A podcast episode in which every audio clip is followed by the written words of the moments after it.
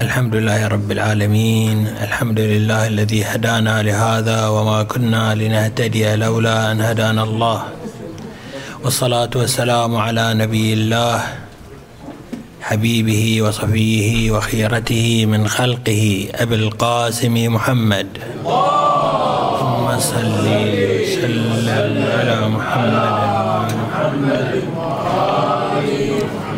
وعلى آله الطيبين الطاهرين، سيما سيدنا ومولانا أبي الحسن أمير المؤمنين عليه أفضل الصلاة والسلام.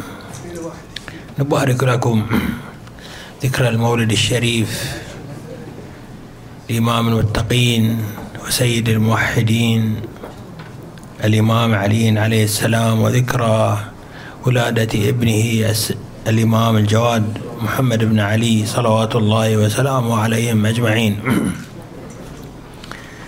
لعل أكثركم يعلم بأن وقرأ بأن أمير المؤمنين صلوات الله وسلامه عليه قضى فترة من عمره يهيئ وسائل الحياة للمسلمين. ينابيع كثيرة حول المدينة المنورة بنيت بيد أمير المؤمنين، حفرت وأعدت وهيئت بيد أمير المؤمنين عليه أفضل الصلاة والسلام، وإلى اليوم هناك أجزاء من المدينة المنورة تعيش على سقيا علي عليه السلام وعلى ينابيع علي عليه الصلاة والسلام. ولكن حديثنا ليس هو عن ينابيع المادة، ينابيع الماء، بل هو عن ينابيع السعادة التي فتحها علي صلوات الله وسلامه عليه بعد رحيل رسول الله صلى الله عليه وآله. أغلقت، أو هكذا حاولت الجاهلية المستعادة أن ترجع إلى سابق عهدها. قوى النافذة المقتدرة في زمن الجاهلية لم تستسلم لرسالة المصطفى صلى الله عليه وآله، قبلت بها ولكن على مضض حتى تجد الفرصة التي تعود إلى سلطانها وجاهها وتسلطها. أمير المؤمنين صلوات الله وسلامه عليه أعاد فتح أنوار السعادة، أعاد فتح أنهار السعادة للأمة. النهر الأول الذي فتحه أمير المؤمنين صلوات الله وسلامه عليه هو نهر العلم والمعرفة. يقول صلوات الله وسلامه عليه مبينا طبيعة الوضع الذي سيطر على الأمة الإسلامية وهيمن على الأمة الإسلامية بعد رحيل المصطفى صلوات الله وسلامه عليه. وطفقت أرتئي بين أن أصول بيد جذاء أو أصبر على طخية عمياء. عم الظلام وعم الجهل، عم في العالم الإسلامي العود إلى حالة الجاهلية، حالة الطبع الجهلي، الطبع المغلق الذي كانت تعيش فيه قريش والقبائل العربية التي تعيش في تلك المنطقة. أمير المؤمنين صلوات الله وسلامه عليه حينما نهض كان لمحاربة هذه الهيمنة وإعادة فتح أبواب العلم. يقول صلوات الله وسلامه عليه ها إنها هنا، ويشير إلى صدره الشريف، لعلما جما لو وجدت له حمله. لو تدبرنا ما الذي دعا أمير المؤمنين صلوات الله وسلامه عليه إلى كل هذه المواجهة وهو يعلم سلف قريش ويعلم قدرتهم ويعلم عزمهم على مواجهة الدين الإسلامي. هل كان أمير المؤمنين صلوات الله وسلامه عليه يسعى لفتح مؤقت، يسعى لنصر مؤقت، أم كان صلوات الله وسلامه عليه يحمل مبادئ ومعاني وأسس معنوية ومعرفية يريد أن يزرعها في قلوب الأمة؟ إنها هنا لعلما جما لو وجدت له حمله.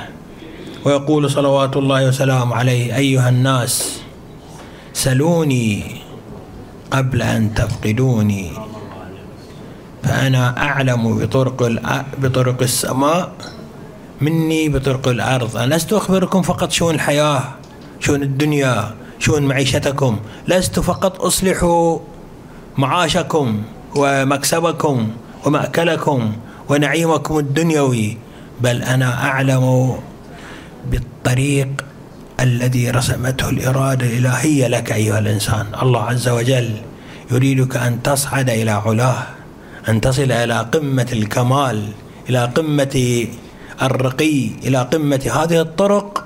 هي بيدي، أنا أعرفها، أنا أعرف الطرق إلى هذه الحالة المعنوية التي أرادها الإسلام منكم وأرادتها الشريعة منكم. فأمير المؤمنين صلوات الله وسلامه عليه شرع أبواب العلم على مصاريعها وفتح أبواب العلم، ولا زال ما جاء به أمير المؤمنين صلوات الله وسلامه عليه إلى يومنا الحاضر علما يتدفق أنهارا ومعرفة. ليت أننا نحن أتبع أمير المؤمنين صلوات الله وسلامه عليه نستقي من هذه الأنهار، ننال من لذائذ وسعادات ما جاء به أمير المؤمنين صلوات الله وسلامه عليه. النهر الثاني الذي أسس له أمير المؤمنين صلوات الله وسلامه عليه هو نهر العدالة، نهر الحكم بالعدل، نهر تطبيق الإنصاف بين الإنسانية، نهر فتح أبواب الخيرات لكل البشرية دون ظلم ودون تسلط ودون ظلم لأحد على آخر. يقول صلوات الله وسلامه عليه: إن العدل ميزان الله سبحانه الذي وضعه في الخلق ونصبه لإقامة الحق، فلا تخالفه أيها الإنسان، أيها الناس، لا تخالف الله في هذا الميزان الذي جاء به، فلا تخالفه في ميزانه، ميزان العدالة، ولا تعارضه في سلطانه. وقد ذكر المؤرخون مواقف تدل على درجات لم تبلغها الفكر الإنساني والإرادة البشرية والتصور الإنساني في مقدار العدل الذي زرعه أمير المؤمنين صلوات الله وسلامه عليه. فقد ورد فيما نقله المؤرخون عنه صلوات الله وسلامه عليه أنه ذات يوم في زمان الخليفة الثاني جاء يهودي واشتكى على أمير المؤمنين صلوات الله وسلامه عليه ونازعه في أمر، ادعى عليه بأمر. فوقف ذلك اليهودي يشتكي عند الخليفة الثاني على أمير المؤمنين صلوات الله وسلامه عليه، وقال الخليفة الثاني لأمير المؤمنين، فقال اليهودي: اجلس. وقال لأمير المؤمنين: اجلس يا أبا الحسن. فجلس أمير المؤمنين عليه السلام وقضي بينهما، ولكن أمير المؤمنين كان على وجهه شيء من التأثر. فقال الخليفة الثاني: لعلك يا أبا الحسن قد أخذت في خاطرك أنني قضيت بينك وبين اليهودي. قال: لا، ليس حيث تظن، ولكنك كنيتني ولم تكنه، قلت لي يا أبا الحسن، أما الرجل لم تقل له يا أبا فلان. هذه الدرجة من الدقة في التعامل لا تبلغها فطنة الإنسان العادي، هذه ليست إلا من خصائص أمير المؤمنين صلوات الله وسلامه عليه. قضى عليه أفضل الصلاة والسلام حياته مجاهدا عن العدالة بين الناس. علم أمير المؤمنين صلوات الله وسلامه عليه أن هذا الأمر سوف يكلفه الكثير، سوف يكلفه عداوة هؤلاء، سوف يكلفه حربهم عليه، سوف يكلفه دم أبنائه، ولكنه صلوات الله وسلامه عليه كان يريد أن يحقق ميزان العدالة الإلهية. النهر الثالث الذي فتحه أمير المؤمنين صلوات الله وسلامه عليه هو نهر التوحيد، المعرفة الحق بالله عز وجل. هذا الجانب من المعرفة الذي تاهت فيه البشرية منذ أزلها، والتي بحثت الإنسانية عن معرفة الخالق جل وعلا، كيف خلق الله هذا الخلق، من أين جاء هذا الخلق، هذا الخالق جل جلاله، كيف نتعرف عليه؟ ما هي صفاته؟ ما هي جمالاته؟ ما هو جلاله؟ هذا كله رسمه أمير المؤمنين صلوات الله وسلامه عليه.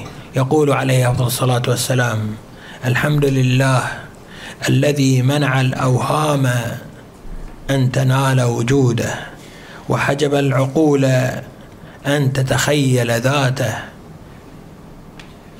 وحجب العقول أن تنال ذاته أو تتخيل ذاته، لامتناعها، يعني امتناع الذات الإلهية من الشبه والمشاكل.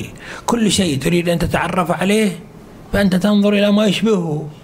تريد أن تتعرف على الشجر، تنظر إلى شجرة فتقول هكذا الأشجار. تريد أن تتعرف على البحار، تنظر إلى بحر تقول هكذا البحار. أما ذات الله عز وجل التي ليس لها شبيه ولا مثيل، فكيف لنا أن ندركها ونحيط بها؟ بل هو الذي لا تفاوت في ذاته، بل هو الذي لا يتفاوت ذاته ولا يتبعض بتجزئة العدد في كماله. لعل هذه المطالب أيها الأخوة قد أغرق أهل العلم والمعرفة والفلسفة في شرحها والوصول إلى معانيها، وإلى اليوم تعتبر هذه الحقائق التي جاء بها أميرنا عليه الصلاة والسلام محلا للنظر والتفكر والتعلم.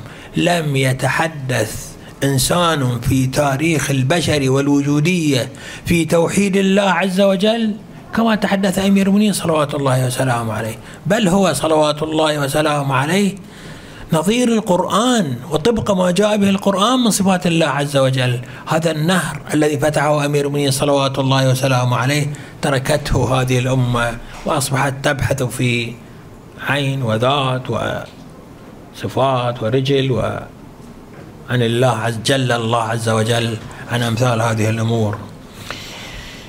البحر الرابع الذي سنه وفتحه أمير المؤمنين صلوات الله وسلامه عليه والحب للذات الإلهية. أمير المؤمنين عليه السلام لم يبين لنا معنى التوحيد، بل هو ربطنا حبا وشوقا بالتعلق بالله عز وجل. نقرأ في دعاء كميل: هبني يا إلهي وسيدي ومولاي، صبرت على عذابك فكيف أصبر على فراقك. هذه الدرجة من المحبة التي يعد أمير المؤمنين صلوات الله وسلامه عليه فقدها آلم على قلبه من جميع العذابات.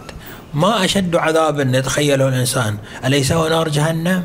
عند أمير المؤمنين صلوات الله وسلامه عليه هناك عذاب أشد منها، هو عذاب فراق والانقطاع عن الله عز وجل. نسأل الله عز وجل في هذه الأيام المباركة، في هذه الأيام، أيام شهر رجب، أن يجعلنا وإياكم من المحبين الصادقين لأمير المؤمنين صلوات الله وسلامه عليه، وأن يرزقنا شفاعته ويرزقنا زيارته في الدنيا وشفاعته في الآخرة. والحمد لله رب العالمين، وصلى الله على محمد وآله الطيبين الطاهرين.